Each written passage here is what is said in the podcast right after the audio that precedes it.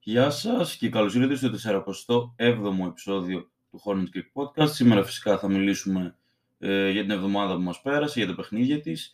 Ε, όσοι είχατε ακούσει το προηγούμενο επεισόδιο θα θυμάστε πως είχα πει τρία πιθανά σενάρια, είτε το επικρατέσιο να είναι 1-3, είτε 2-2, είτε 0-4. Τελικά όντως έγινε το επικρατέσιο, το 1-3. Και ναι, αρχίζουμε λοιπόν με το πρώτο χρονολογικά παιχνίδι. Φυσικά μέσα στο Toronto, είχαμε παίξει και την προηγούμενη εβδομάδα, ήταν δηλαδή όχι ακριβώς back to back, αλλά ήταν. Παίζαμε με τους Raptors, είχαμε μια μέρα ρεπό και μετά ξαναπαίζαμε με τους Raptors μέσα στο Toronto. Ε, χάσαμε με 124-114 χωρίς Hayward και Oubre προφανώς. Ο McDaniels ήταν απαίσιος σε αυτό το παιχνίδι. Ε, τελείωσε με 10 πόντους, 5 rebound ε, και ένα κλέψιμο. Σούταρε με 4 στα 11, 1 στα 5 τρίποντα και μία στις 2 βολές. Με όλα αυτά δεν έχω θέμα. Ήταν okay, ένα μέτριο statline. Αλλά είχε και 5 λάθη ρε παιδιά σε 28 λεπτά. Και ποιος είναι ο McDaniels για να έχει 5 λάθη. Εντάξει, Τέλος πάντων, συνεχίζουμε. Και ο PJ δεν τα πήγε καλά. Εντάξει, σε καμία περίπτωση δεν ήταν όσο κακός ήταν ο McDaniels. Αλλά ναι, ούτε αυτός δεν τα πήγε καλά. Τελείωσε με 11 πόντους, 6 rebound, 1 ε, assist και ένα block. Start με 4 στα 12, 3 στα 7 τρίποντα. Ε, ναι, αυτά δεν βάζει βολές. Και έχει και δύο λάθη, όλα αυτά σε 35 λεπτά. Η συνήθεια που έγινε λατρεία για τον Μπλάμλι, ε, ο οποίος πραγματοποίησε μια πάρα πολύ καλή εμφάνιση επιθετικά, αλλά αμυντικά δεν έκανε πολλά πράγματα. Σημείωσε το double-double τελειώνοντας με 16 πόντους, 15 rebound, 4 ε, assist, ένα κλέψιμο και ένα block. Start μέχρι στα 6 και 4-6 βολές και είχε δύο λάθη. Όλα αυτά σε 35 λεπτά. Ο Ροζίρ πραγματοποίησε μια καλή εμφάνιση, δυνατή. Τελείωσε με 21 πόντους, 3 rebound, 5 assist ε, και ένα κλέψιμο. Στάτους με 8 στα 16, 3 στα 7 τρίποντα και 2 στις 2 βολές και 3 λάθη. Όλα αυτά σε 38 λεπτά. Ο Κόντι Μάρτιν πραγματοποίησε μια τιμιότατη εμφάνιση από τις καλύτερες τους τώρα. Ε, τελείωσε με 9 πόντους, 2 rebound, ε, 3 assist και ένα κλέψιμο. Στάτους με 3 στα 4, 1 στα 2 τρίποντα και 2 στις 3 βολές και είχε και ένα λάθος όλα αυτά σε 22 λεπτά. Ε, Όπως ο Κόντι Μάρτιν, έτσι και ο Ντένι Σμιτ Jr. πραγματοποίησε μια ε, τίμια εμφάνιση. Εντάξει, ήταν λίγο χειρότερος από τον ε, Κόντι, αλλά γενικά έχει ένα πλεον, πλεονέκτημα ο, ο Ντένις, θα το πω στη συνέχεια, όχι τώρα. Ε, εδώ πέρα τελείωσε με 5 πόντους, 3 rebound ε, και 7 assists, το με 2 στα 5 και 0 στα 1 τρίποντα, αλλά και μία μία βολές και είχε ένα λάθος όλα αυτά σε 20 λεπτά. Ε, για δύο παιχνίδια έγινε κάτι ανεξήγητο. Ο Ρίτσαρτς επέστρεψε στο rotation και ήταν εκτός rotation ο Μαρκ Williams. Πολύ τυχαίο ρε παιδί μου, όχι ότι έχω κάποιο θέμα με το Ρίτσαρτς, αλλά ναι, δεν είναι ότι έκανε κάτι λάθος ο Μαρκ. Τέλος πάντων, σε αυτό το παιχνίδι δεν τα πήγε καλά. Τελείωσε με 7 πόντους, ένα rebound και 2 blocks. Στάρτ με 2 στα 3 ε, και 3-4 βολές. Είχε 2 λάθη, αλλά αυτό σε 13 λεπτά. Και εγώ λέω κυρίω ότι δεν τα πήγε καλά. Γιατί νομίζω ότι φάνηκε τουλάχιστον στην άμυνα η διαφορά του Ρίτσαρτ και του Μαρκ Williams. Ο Θόρ, ο Θόρ πραγματοποίησε μια τιμιότερη εμφάνιση. Εντάξει, γενικά μπορεί να μην κάνει κάτι το εντυπωσιακό, αλλά το τελευταίο διάστημα, τουλάχιστον μέχρι αυτό το παιχνίδι, γιατί μετά έπεσε λίγο, τα πήγαινε αρκετά καλά για τις προσδοκίες που είχα τουλάχιστον εγώ για τον ίδιο. Εδώ πέρα τελείωσε με 3 πόντους, 3 rebound και ένα block. Στάζει με ένα στα 1. Το ένα σουτ αυτό ήταν τρίποντο και είχε ένα λάθος όλα αυτά σε 9 λεπτά. Παίκτης του αγώνα LaMelo, 32 πόντοι, 4 rebound, 7 assist και 2 κλεψίματα, σούταρε με 11 στα 19, 4 στα 10 τρίποντα και 6 στις 9 βολές, είχε 5 λάθη, όλα αυτά σε 40 λεπτά. Γενικά είναι ένα από τα λίγα παιχνίδια του τελευταίου διαστήματος που ο LaMelo τα πήγε εξαιρετικά, αλλά τσόκαρε στο τέλος. Είχαμε την ευκαιρία με ένα λεπτό να απομένει να μειώσουμε στους 3 και έχασε ένα wide open. Δηλαδή ένα lay-up που θα το έβαζε την από μέχρι και ο πιο τυχαίος άνθρωπος που γνωρίζετε, ο LaMelo το έχασε. Εντάξει, τέλος πάντων, μικρή σημασία έχει, αλλά εκείνη τη στιγμή όσο πάει, όλοι νευριάσαμε. Όπως είπα, ο Mark Williams δεν έπαιξε. Ε, εντάξει, προφανώς ένας από τους λόγους που χάσαμε είναι ότι είχαμε 22 λάθη, ενώ ε, οι Raptors είχαν 9. Εμείς, αν δεν κάνω λάθος, τόσα είχαμε ξέρω εγώ, σε μία περίοδο. Ε, ναι, τέλος πάντων, Σιάκαμ τελείωσε με 35 πόντους, 7 rebound και 3 assists, τώρα με 10 στα 13 και 3 στα 3 τρίποντα, αλλά και 10 στα 12 βολές, όλα αυτά σε 38 λεπτά. Κοιτάξτε, ήταν μια εξαιρετική εμφάνιση, αλλά να πω ότι με κάνει μεγάλη εντύπωση για έναν παίκτη ο οποίος okay, δεν είναι ο Γιώκητ, δεν είναι ο Embiid, γενικά δεν είναι κανένα media boy, να παίρνει τέτοια σφυρίχτρα. Γιατί κάποια σφυρίγματα που παίρνει ο, ο Σιάκαμ θα τα ζήλευε, ξέρω εγώ, μέχρι και ο Λεμπρόν. Τέλος πάντων, συνεχίζουμε. Επόμενο παιχνίδι ε, με τους Celtics. Στο Spectrum ήταν με 106-122 χωρίς τους Χέβορ και Ούμπρε για άλλη μια φορά. Ο Μακδάνιελς τα πήγε μια χαρά, τελείωσε με 9 πόντους και μία assist, με 4 στα 8 και ένα στα, 2, ένα στα 2 τρίποντα, όλα αυτά σε 28 λεπτά. Ο PJ πραγματοποίησε μια τίμια εμφάνιση, αρκετά καλή βασικά, ε, τελειώνοντα με 14 πόντους, 3 rebound και 4 assists, με 5 στα 8 και 4 στα 7 τρίποντα και είχε και ένα λάθος όλα αυτά σε 37 λεπτά. Ε, ο Plumlee εντάξει δεν τα πήγε τόσο καλά, τελείωσε με 9 πόντους, 16 rebound και μία assist, με 4 στα 10 και μία στις δύο βολές και είχε ένα λάθος όλα αυτά 33 λεπτά. Ο Λαμέλο, εντάξει θα το πω και τώρα και στο επόμενο, πρέπει να βελτιώσει πάρα πολύ ε, το efficiency του, δηλαδή δεν γίνεται σε κάθε παιχνίδι να έχει τέτοια ποσοστά. Είναι θλιβερό, δηλαδή ξέρουμε όλοι ότι έχει μεγάλο ταλέντο, αλλά μέχρι να το δείξει, όχι το ταλέντο, αλλά ότι ξέρεις τι, μπορώ να είμαι αποδοτικό, δεν θα σου στάρω σε κάθε παιχνίδι 9 στα 46. Μέχρι τότε εγώ προσωπικά, ελπίζω και εσείς, να μην μπορείτε να τον πάρετε σοβαρά ως νούμερο ένα επιλογή. Έτσι. Πραγματικά το ελπίζω από την καρδιά μου αυτό.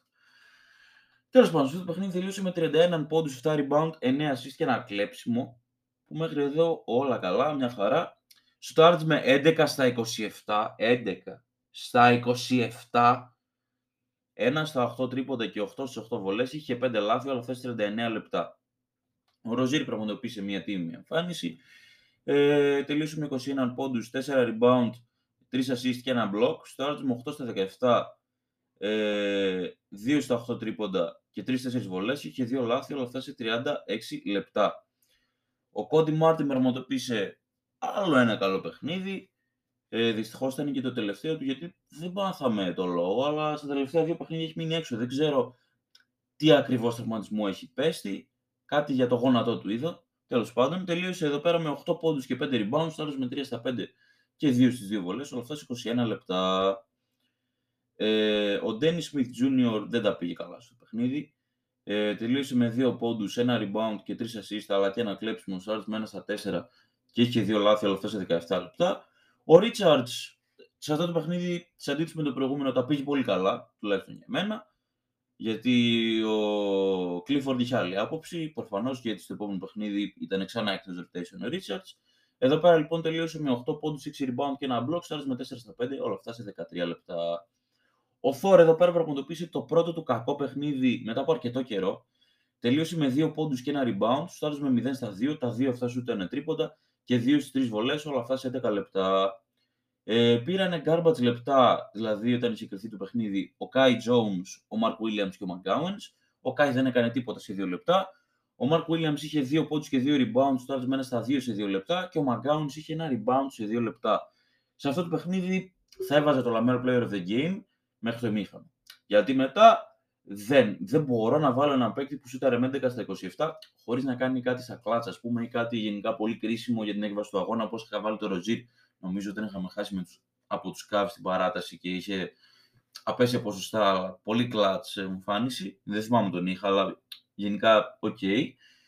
Ε, δεν μπορώ να το βάλω τώρα το LaMelo, γι' αυτό δεν έχουμε παίκτη αγώνα. Να πω ότι σε αυτή την αναμέτρηση προηγηθήκαμε μέχρι και με 16 και στην τελική όχι μόνο χάσαμε. Όχι μόνο χάσαμε.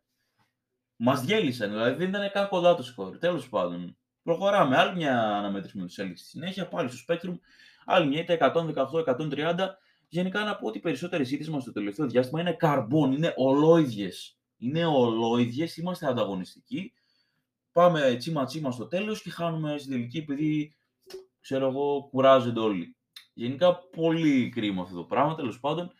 Ε, σε αυτή την αναμέτρηση, όπως είπα, εκτός από το Χέγορ και τον Ούμπρε, δεν έπαιξε ούτε ο Κόντι Μάρτιν. Ε, ο PJ πραγματοποίησε μια δυνατή εμφάνιση, τελείωσε με 17 πόντους, 4 rebound, 3 assist, ένα κλέψιμο και 2 block. Στάριζε με 5 στα 9. 2 στα 3 τρίποντα και 5 σε 6 βολές. Είχε ένα λάθος όλα αυτά σε 37 λεπτά. Σε αυτήν την αναμέτρηση είχαμε ένα elite και ξαναεπαναλαμβάνω, elite stat pad από τον Blamley, ο οποίος σημείωσε double-double τελειώνοντας με 19 πόντους, 12 rebound και 7 assist. Όλο αυτό θυμίζει σαμπόνι, πραγματικά. Θυμίζει σαμπόνι. Στο άρθρο με 7 στα 9 και 5 σε 9 βολές είχε ένα λάθος όλα αυτές 31 λεπτά. Μπορεί να θυμίζει σαμπόνι, όπως είπα. Αλλά οι 6 πόντοι του ήταν στα τελευταία, οι 6 από τους 19 πόντου του δηλαδή, ήταν στα τελευταία ε, 2 λεπτά όταν η ομάδα έκανε ξέρω, με 15. και το παιχνίδι είχε κριθεί. Ε, και εντάξει, τώρα άλλο να έχεις 19 πόντους και 12 rebound, όπως και να το κάνουμε, άλλο να έχεις 13 πόντους και 12 rebound, προφανώς ήταν πολύ ε, διαφορετικό. Εντάξει, χωρίς να έπαιξε και απαίσια, αλλά ναι, απλά λέω ότι τα στατιστικά του είναι πλασματικά εδώ πέρα. Ε, ξανά για το Λαμέλο δεν θα πω κάτι καλό. Κράξιμο, πάρα πολύ κράξιμο. Ε, κανονικά θα έπρεπε να αφιερώσω το μισό επεισόδιο κράζοντας το Λαμέλο. Τέλος πάντων. Εδώ πέρα τελείωσε με 25 πόντους, 5 rebound και 6 assists, τώρα με 8 στα 23, 5 ε, στα 12 τρίποντα και 4 4 βολές. 4 4 είπα, έτσι. Και έχει και δύο λάθη όλα αυτά σε 35 λεπτά. Δεν, δεν μπορώ, ρε παιδιά, αυτά τα ποσοστά τα βλέπω και θλίβομαι. Είναι απλά στενάχωρα. Τέλος πάντων, ε, ναι, δε, ελπίζω κάποια στιγμή, εντάξει, δεν ξέρω αν θα ξαναπαίξει φέτος, γιατί από ό,τι θα δείτε στο επόμενο παιχνίδι είχε ένα σοβαρό τραυματισμό, ε, αλλά ναι, ελπίζω κάποια στιγμή να το βελτιώσει και θα πω και το λόγο στο τέλος, ίσως, ναι, τέλος πάντων. Και ο Ροζίδη θα πήγε καλά όμως το παιχνίδι, τελείωσε με 14 πόντους 3 rebound, 7 assists και 3 κλεψίματα, στο άλλο μέχρι στα 17, ένα στα 4 τρίποντα και μίας στι δύο βολές, όλα αυτέ 36 λεπτά. Παρόλο που ο Ροζίρ έχει βρει τον εαυτό του τελευταία, σίγουρα εδώ δεν τα πήγε καλά. Ο Ντένις Σμιθ Jr. τα πήγε απέσια στο παιχνίδι, απέσια πραγματικά. Ε, τελείωσε με 8 πόντους, ένα rebound και μία assist, αλλά και ένα κλέψιμο. Στο με 3 στα 10, 0 στα 4 τρίποντα και 2 δύο βολές και όλα αυτά τα έκανες σε 25 λεπτά. Αυτό που δεν αντέχω από τότε που γύρισε με τον Σμιθ είναι ρε παιδί μου το τρίποντό του. Σταμάτα να παίρνεις τρίποντα. Σταμάτα, είναι λες και βαράει ο Μπεν Σίμονς τρίποντα. Είναι απέσιο το σουτ σου. Δεν βάζεις τίποτα. Το βλέπεις να έχει πάρει 25 τρίποντα από τότε που γύρισε το παλικάρι. Δεν βάζει τίποτα. Μιλάμε, δεν βάζει το παραμικρό. Είναι απίστευτο αυτό που συμβαίνει. Δεν ξέρω δηλαδή πώς ήταν ο Θόρ πριν ένα διάστημα που ο Θόρ σχετικά το είχε φτιάξει. Είχε ένα σερί που έβαλε 8 συνεχόμενα τρίποντα. 8, σε 8 συνεχόμενα παιχνίδια, δεν έβαλε 8 στα 8 αλλά σε 8 συνεχόμενα παιχνίδια έβαλε τρίποντο. Ο Ντένις από τότε που γύρισε δεν λέει να σταματήσει να βαράει τρίποντα. Είναι λες και είναι, ξέρω εγώ, κανένας elite σουτέρα του παρελθόντος που γύρισε από τραυματισμό και προσπαθεί να βρει το σουτ του. Σιγά ρε Ντένις το σουτ που είχες. Τι μανία είναι αυτή ρε με το τρίποντο. Σταμάτα. Σταμάτα. Δηλαδή είναι ο μόνος λόγος που λέω ότι έπαιξε απέσιο το παιχνίδι. Δεν είναι ότι ήταν τόσο τραγικό. Στο 3 στα 10 δεν είναι τόσο απέσια. Αλλά να το, δεν είναι τόσο απέσιο. Αλλά το να το βλέπεις να παίρνει το ένα τρίποντο μετά το άλλο και να τα χάνει όλα. Ε, σε εξοργίζει. Εγώ, εγώ προσωπικά ήθελα να μπω στην οθόνη για να το στραγγαλίσω. Σταμάτα ρε άνθρωπε. Έλεος. Τέλος πάντων, ένα πολύ απρόσμενο ραντ, αλλά ναι. Συνεχίζουμε. Mark Williams. Επιστροφή στο rotation, όπως είπαμε, χωρίς καμία εξήγηση. Παρ' όλα αυτά, εξαιρετική εμφάνιση. 9 πόντι και 6 rebound με 3 στα 4 και 3-4 βολέ. Όλα αυτά σε 17 λεπτά. Ο Μαγκάμενς εντάξει έπαιξε 13 λεπτά, δεν έκανε κάτι τρομερό. Είχε 3 rebound, ε, και έχασε ένα σούτ, όλα αυτά σε 13 λεπτά. Γενικά ε, θα μπορούσα να το κράξω όπως έκραζα το Thor, που πολλές φορές έπαιζε τόσο μεγάλα διαστήματα και δεν έκανε τίποτα, όπως και σε αυτό το παιχνίδι αυτό. Αλλά εντάξει, είναι ένας γκάρντ ο οποίος πήρε 3 rebounds σε 13 λεπτά, ο Thor συνήθως δεν παίρνει τόσα. Παρόλα που δεν ήθελα να κράξω το Thor, δε, αυτό το είπα για, για να δώσω ένσημα στον McGowens για τα rebound, όχι τίποτα άλλο. Γιατί ο Θόρ, παρόλο που το τελευταίο, την τελευταία εβδομάδα, ας πούμε, με εξαίρεση το πρώτο του παιχνίδι με τους Raptors, στα τελευταία τρία δεν έχει πάει τόσο καλά, αλλά ναι, μπορώ να πω ότι έχει βελτιωθεί πάρα πολύ το τελευταίο διάστημα. Εδώ πέρα είχε ένα rebound και μία assist, το άλλο με 0 στα 2, το ένα από τα δύο σου αυτά ήταν τρίποντο, όλα αυτά σε 11 λεπτά. Δηλαδή, άλλο ένα κακό παιχνίδι. Παίξει το αγώνα McDaniels. Career high. 26 πόντι, 3 rebound, 1 ε, assist και 2 κλεψίματα, στάροντας με 9 στα 15, 5 στα 7 τρίποντα και 3 στις βολές και είχε ένα λάθος όλα αυτά σε 35 λεπτά. Και πιθανότατα να είναι ως τώρα το καλύτερο παιχνίδι της καριέρας του. Ε, Tatum τελείωσε με 51 πόντους, 9 rebound και 5 assist, τώρα με 15 στα 23, 7 στα 12 τρίποντα και 14 στις 14 βολές. Όλα αυτά σε 40 λεπτά ένας εξαιρετικός παίκτης απλά αυτή του. Ναι, δεν έχω κάτι άλλο να πω. Ε, εντάξει, δεν ξέρω αν θα καταφέρει να, να πάρει το MVP. Πιθανότατα όχι, λόγω της άρρωσης χρονιάς που κάνει ο Γιώκητς, αλλά πρέπει να του δεθούν πάρα πολλά έμσημα, εύσημα, μπερδεύτηκα. Θα πάει εξαιρετικά αυτός ο παίκτης. Νομίζω ότι ως τώρα είναι arguably η καλύτερη σεζόν της καριέρας του. Προχωράμε στο τελευταίο παιχνίδι της εβδομάδας και στη μόνη μας νίκη μέσα στο Houston με 117-122 ε, για δεύτερο συνεχόμενο παιχνίδι ίδιες απώλειες. Hayward, Ούμπρε και Κόντι Μάρτιν. Ο Μακδάνιελ πραγματοποίησε μια δυνατή εμφάνιση παρόλο που ε, για ό,τι έκραξα τον Dennis Smith Jr. στο προηγούμενο match θα έπρεπε να τον κράξω τώρα παρόλο που εντάξει, ο Μακδάνιελ το δικαιολογεί κάπως γιατί δεν είναι τόσο απέσιος από το τρίπο. Εδώ πέρα τελείωσε 12 πόντους, 4 rebound, 3 assist και 5 κλεψίματα, αλλά και ένα block. Στους άλλου μέχρι στα 11, 0 στα 5 τρίποντα και και δύο λάθη, αλλά 35 λεπτά. Κοιτάξτε, άμα είναι να κράξω τον ε, McDaniels τώρα για τα τρίποντα, τι να πούμε και για τον BJ, ο οποίος πραγματοποίησε μια δυνατή εμφάνιση και αυτός. Τελείωσε με 16, με 16 πόντους, 8 rebound, 2 assist, 3 κλεψίματα και 3 block. Εξαιρετική εμφάνιση, κυρίως αμυντικά. Στους άλλου με 7 στα 11, 2 στα 5 τρίποντα και 0 στις 5 βολές. Όλα αυτά σε 37 λεπτά. Εντάξει, παρόλα αυτά, πολύ τίμη εμφάνιση. Ο Λαμέλο, όπως είπαμε, τραυματίστηκε. Δεν ξέρουμε ακόμα τη σοβαρότητα τραυματισμού. Ο ίδιος δήλωσε ότι νιώθει ότι δεν είναι τόσο σοβαρό όσο σοβαρός όσο ήταν οι προηγούμενοι δύο. Παρόλο που αρχικά φάνηκε να είναι πάρα, πάρα πολύ άσχημο. Αλλά και μέχρι αυτό το σημείο, παρόλο που κάποιοι λέγανε και τα φαινόταν ότι ίσως έχει ενοχλήσει στον καρπό του, ε, παιδιά, τώρα Ακούστε τα στατιστικά του. 13 πόντι, 1 rebound, 4 assist. Στάρτ με 4 στα 16, 2 στα 8 τρίποντα και 3 βολές και 3 λάθη όλα αυτά σε 20 λεπτά. Είχε ξεκινήσει είτε με 4 στα 5 είτε με 4 στα 6, δεν θυμάμαι, και έχασε 9 ή 10 συνεχόμενα σουτ. Και δεν είναι ότι έπαιρνε μόνο ξέρω εγώ, τίποτα εύκολα σουτάκια. Έπαιρνε κάτι τρίποντα από τα 9,5 μέτρα. Ε, ρε παιδιά, τώρα ο καρπός σου φταίει γι' αυτό ο Καρπός έλεγε Λαμέλο, έλα κάνει ένα σουτ από το κέντρο. Όχι. Ο Λαμέλο τα πήρε αυτά τα σουτ. Τέλος πάντων, του εύχομαι ταχύ ανάρρωση προφανώς. Γιατί εντάξει, όπως και αν το κάνουμε, είναι ο Λαμέλο. Παρόλο που εμένα προσωπικά τελευταία με έχει απογοητεύσει, θα πω αυτό που ήθελα να πω αυτή τη στιγμή. Ο Λαμέλο όμως, εμένα προσωπικά, το είπα και στο προηγούμενο επεισόδιο, μου έχει δείξει ότι ξεκάθαρα είναι μία νούμερο 2 επιλογή. Πρέπει οπωσδήποτε η ομάδα να κάνει ό,τι μπορεί. Ας υπογράψει τώρα τον Bridges αν γίνεται ε, για να έχει τον Bridges πίσω του χρόνου, έτσι ώστε ο Λαμέλο να μπορέσει να, να βγάλει μάτια πραγματικά. Γιατί ο Λαμέλο δεν μπορεί ως νούμερο ένα επιλογή να βγάλει μάτια. Τουλάχιστον με αυτή την ομάδα γύρω του, γιατί πιστεύω ότι και άλλη ομάδα αν είχε γύρω του, άμα ήταν η νούμερο ένα επιλογή και δεν ήταν split-split όπως ήταν πέρσι με τον Bridges ή για κάποιους ο Bridges ήταν νούμερο ένα επιλογή πέρσι. Απλά ο Λαμέλο είχε περισσότερη ώρα την μπάλα στα χέρια του, επειδή, OK, okay, είναι ball handler, ο playmaker της ομάδας. Τέλος πάντων, δεν γίνεται όμως ο Λαμέλο να είναι καθαρά μόνος του η νούμερο ένα επιλογή. Εγώ προσωπικά αυτό το έχω αντιληφθεί με τον πολύ άσχημο τρόπο τη φετινή σεζόν. Ο Λαμέλο, ε, αν με ρωτήσετε, στα τρία τέταρτα των παιχνιδιών είναι απαίσιος. Είναι απαίσιος. Νομίζω είπα τα στατιστικά του. Προχωράμε. Dennis Smith Jr. Ε, καλή εμφάνιση εδώ πέρα, παρόλο που τα ποσοστά του είναι αδύναμα και αυτό ακριβώς είναι αυτό που ήθελα να σας πω πριν.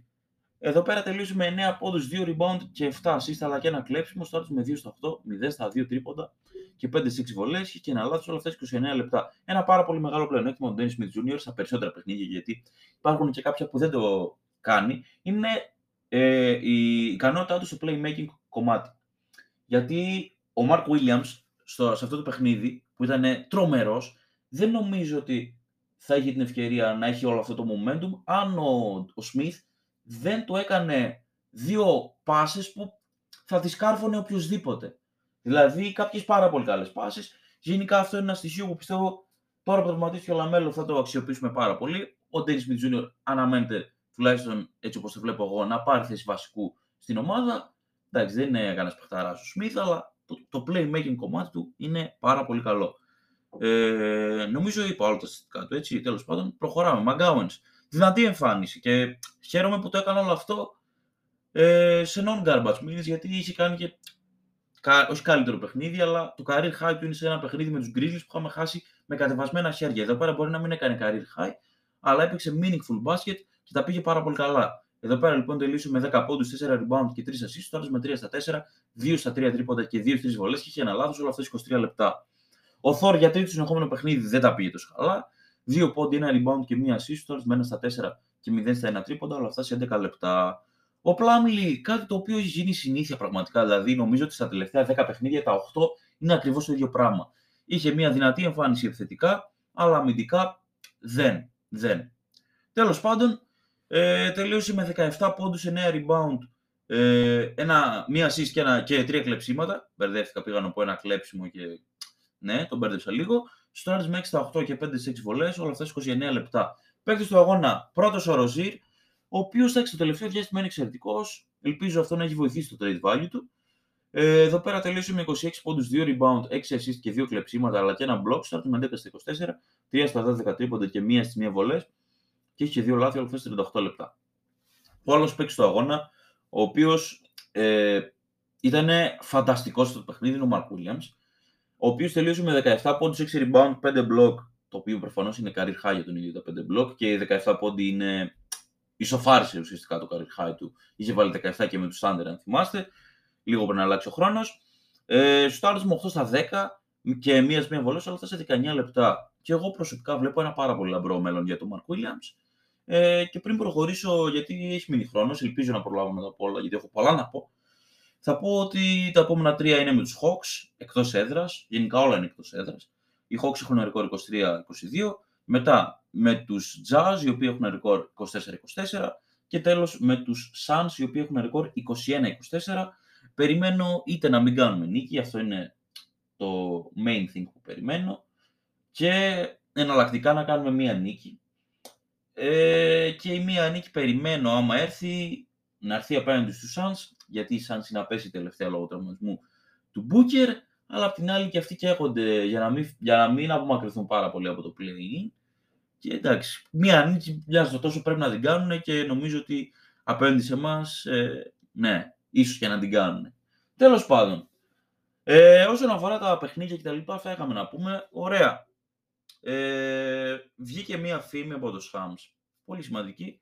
Και εντάξει, νομίζω πάνω κάτω περιμέναμε κάτι τέτοιο, ότι η ομάδα ε, πριν την deadline, στην deadline, θα κοιτάξει να ξεφορτωθεί κάποιους παίκτες, όχι επειδή είναι κακοί, αλλά επειδή δεν τους χρειαζόμαστε. Δηλαδή έχουμε ρεκόρ 12-34, πρέπει να είναι ή το χειρότερο ή το δεύτερο χειρότερο στην Ανατολή. Εντάξει, δεν είναι το χειρότερο στο NBA, υπάρχουν οι Rockets. Αλλά ναι, δεν χρειαζόμαστε βετεράνους. Δηλαδή, ο Ροζίρ είναι ένας παίκτης τον οποίο τον αγαπάω, το ξέρετε πολύ καλά, παρόλο που φέτος δεν τα έχει πάει καλά, με έχει απογοητεύσει, τον έχω κράξει. Όλα αυτά είναι φυσιολογικά. Ο περισσότερος κόσμος τον έχει κράξει φέτος, αλλά έχει ασχοληθεί δηλαδή να είναι ένας παίκτης ο οποίος γνωρίζουμε ότι έχει δώσει όλα για την ομάδα τα τελευταία χρόνια. Δεν έχει όμως κάποια θέση στην ομάδα. Όπως δεν έχει ούτε ο Πλάμλι, όπως δεν έχει ούτε ο Ούμπρε. Δεν ξέρω. Ε, Τέλος πάντων, υπάρχουν κάποιοι παίκτες, ο Ροζίρο, Πλάμλι, ο Μακδάνιλ και ο Ούμπρε, οι οποίοι αυτοί οι τέσσερις έχουν βγει στο κλαρί.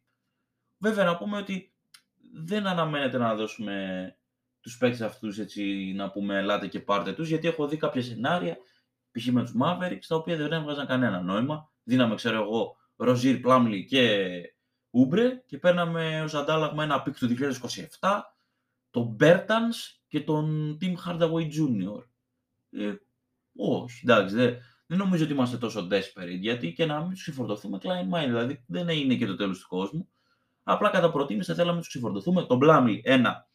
Γιατί προσωπικά εμένα αυτό που έγινε την εβδομάδα με εκνεύρισε πάρα πολύ. Βγήκε ο Μαρκ Ουίλιαμς εκτός rotation χωρίς κανένα λόγο.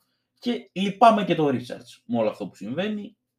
Δηλαδή νομίζω ότι όλος ο κόσμος, παρόλο που ο Πλάμλι διανύει μια σε γενικές γραμμές πολύ καλή σεζόν για τα δεδομένα του και νομίζω το έχω πει και σε προηγούμενα επεισόδια. Αν έπαιζε έτσι πέρσι ο Πλάμλι θα μπαίναμε πλοίο σίγουρα. Μια δυο παραπάνω να κάναμε, δεν θα χρειαζόταν κανένα στο play-in ή θα ήμασταν, ξέρω εγώ, 7 και αυτό, όπως ξέρετε, κάνει τεράστια διαφορά. Αλλά δεν θα είναι το μελλοντικό μας πεντάρι ο Πλάμλι. Ο Μαρκ Williams, άμα δεν πάρουμε το νούμερο ένα pick, που και είναι πάρα πολύ πιθανό να πάρουμε το νούμερο ένα pick. Μακάρι να το πάρουμε, αλλά μπορεί να μην το πάρουμε. Μπορεί να πάρουμε το 2, το 3, το 4, το 5. Δεν το ξέρουμε αυτό. Ε, ο Μαρκ Williams, άμα δεν πάρουμε το ένα, άμα δεν πάρουμε το Γουεμπανιάμα, ε, έχει όλα τα φόντα να γίνει το πεντάρι του μέλλοντος για την ομάδα μας. Μπορεί οι δύο καλύτερες εμφανίσεις του είναι απέναντι σε δύο ομάδες που δεν έχουν σοβαρά πεντάρια. Okay. Τουλάχιστον στο αμυντικό κομμάτι, γιατί ο Σενγκούν δεν είναι κακός. Και να πω ότι ο Μαρκ Ουίλιαμς τον ξεφτύλισε χθες με τα πέντε μπλοκ. Αλλά έχει δείξει ότι έχει πολύ μεγάλο potential. Ο Ρίτσαρντς εντάξει είναι ένας παίκτης ο οποίος πιστεύω ότι παρόλο που τον είχα αγαπήσει στην αρχή της σεζόν, έχει ένα peak να είναι ένας τίμιος ρολίστας. Ο Μαρκ Ουίλιαμς δεν έχει τέτοιο peak. Δηλαδή δεν έχει τέτοιο, τέτοιο ταβάνι. Μπορεί να γίνει κάτι πολύ καλύτερο από αυτό.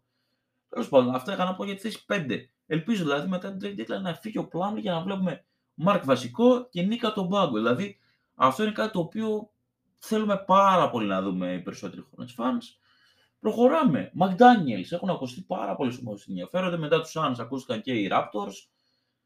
Ε, και να πω ότι η Raptors ακούστηκε βέβαια από μια όχι και τόσο έγκυρη πηγή από τον Jake Fisher, ο οποίος αναδιαστήματα έχει πει πολύ μεγάλα ε, ψέματα, πολύ μεγάλες μυθοπλασίες. Έχει ακουστεί ότι οι Raptors είναι willing να δώσουν το expiring contract του Gary Trent Jr., ε, ο οποίος φέτος παίρνει 18 κάτι εκατομμύρια ε, και προφανώς εγώ δεν θα είχα κανένα θέμα γιατί προφανώς παικτικά είναι ένα upgrade ο Gary Trent Jr. Το θέμα μου όμως με όλο αυτό είναι ότι ε, ο Gary Trent Jr. ακούγεται ότι θα αναζητήσει ένα συμβόλαιο της τάξης των 25 εκατομμύρια ετησίως μόλις τελειώσει το συμβόλαιό του αυτό το καλοκαίρι τελειώνει.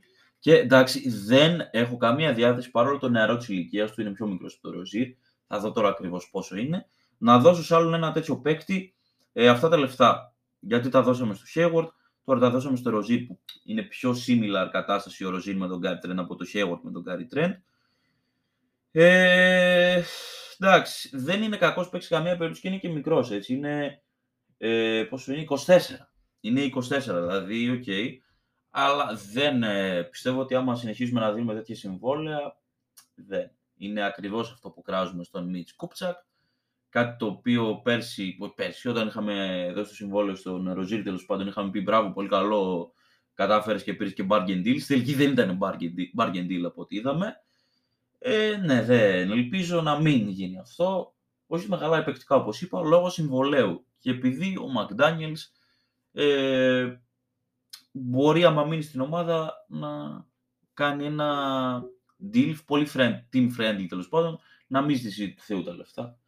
Τέλος πάντων, υπάρχει και ο PJ, ο οποίος δεν ακούστηκε στο ρεπορτάζ του Σάμς, αλλά άμα έρθει μια πάρα πολύ καλή προσφορά, γιατί όχι. Τέλος πάντων, ποιος άλλος έμεινε, ο Ούμπρε, ο οποίος εντάξει, δεν ξέρω άμα θα απασχολήσει πάρα πολλέ ομάδες, γιατί είναι και τραυματίας, ίσως να απασχολήσει, ίσως και όχι, θα δούμε. Πάντως αυτό που έχει σημασία είναι ότι ε, είμαστε sellers στο deadline, ξεκάθαρα. Δεν νομίζω να διαφωνεί κανείς πάνω σε αυτό. Ε, και ναι, ελπίζω να γίνουν trades φέτος. Πέρσι ήμασταν buyers, κάναμε κάτι πολύ μικρό, είχαμε πάρει το Harland, θυμάσαι και είχαμε δώσει τον Smith. Αλλά και πέρα από τον Smith είχαμε δώσει και ένα άλλο πεντάρι, το Vernon, ναι, το Vernon Carey Jr. Αλλά ναι, φέτος είμαστε sellers ξεκάθαρα και είναι πάρα πολύ σημαντικό να πουλήσουμε κάποιους παίκτες κυρίως για να παίξει ε, η νεολαία μας. Τώρα που είπα και για την νεολαία μας, να κλείσω με αυτό το επεισόδιο λέγοντας πως ε, ο Book Night είναι ίσως το μεγαλύτερο bust που έχω δει στη ζωή μου. Ότι πας παίζεις στη G League και έρχεται από τον πάγκο. Είναι τόσο κακός, ξέρω. Δε, εμένα προσωπικά ο Bouknight όταν τον είχαμε ντραφτάρει έλεγα, ο, αυτός ίσως να είναι, ξέρω εγώ, να σχηματίσουμε Big 3, να διώξουμε το Rozier, να κρατήσουμε το Bouknight, ξέρω εγώ, κάποια στιγμή στο μέλλον, κάτι τέτοια έλεγα, και να έχουμε Big 3, LaMelo, Bridges και Bouknight. Και Booknight, και βλέπω τώρα το Booknight να είναι 6 months στην G League ομάδα μας. Θλίψη, δεν ξέρω κάτι άλλο να πω. Θλίψη. Τέλος πάντων, αυτά είχα να πω για τους Hornets, θα πω πολύ λίγα πράγματα ε, για, το, για το NBA γενικότερα. Νομίζω όλοι γνωρίζετε. Θα πω, θα μιλήσω για τους Kings. Ε, τρίτη. Είναι τρίτη στη Δύση. Χαίρομαι πάρα πολύ, πάρα πολύ, πραγματικά πάρα πολύ. Και εντάξει, δεν χρειάζεται να πούμε κάτι άλλο. Ψηφίστε το Fox, ψηφίστε το Σαμπόνι, να μπει το 10 ο Σαμπόνι. Προς Θεού δεν αξίζει να είναι από πάνω του ούτε ο Καγουάι, ούτε ο Draymond Green, ούτε ο Λούνεϊ, ούτε κανένας τέτοιος απαταιώνας. Τέλος πάντων, αυτά είχα να πω σε αυτό το επεισόδιο. Είπα πολύ. Για τους Kings δεν είχα σκοπό να πω περισσότερα.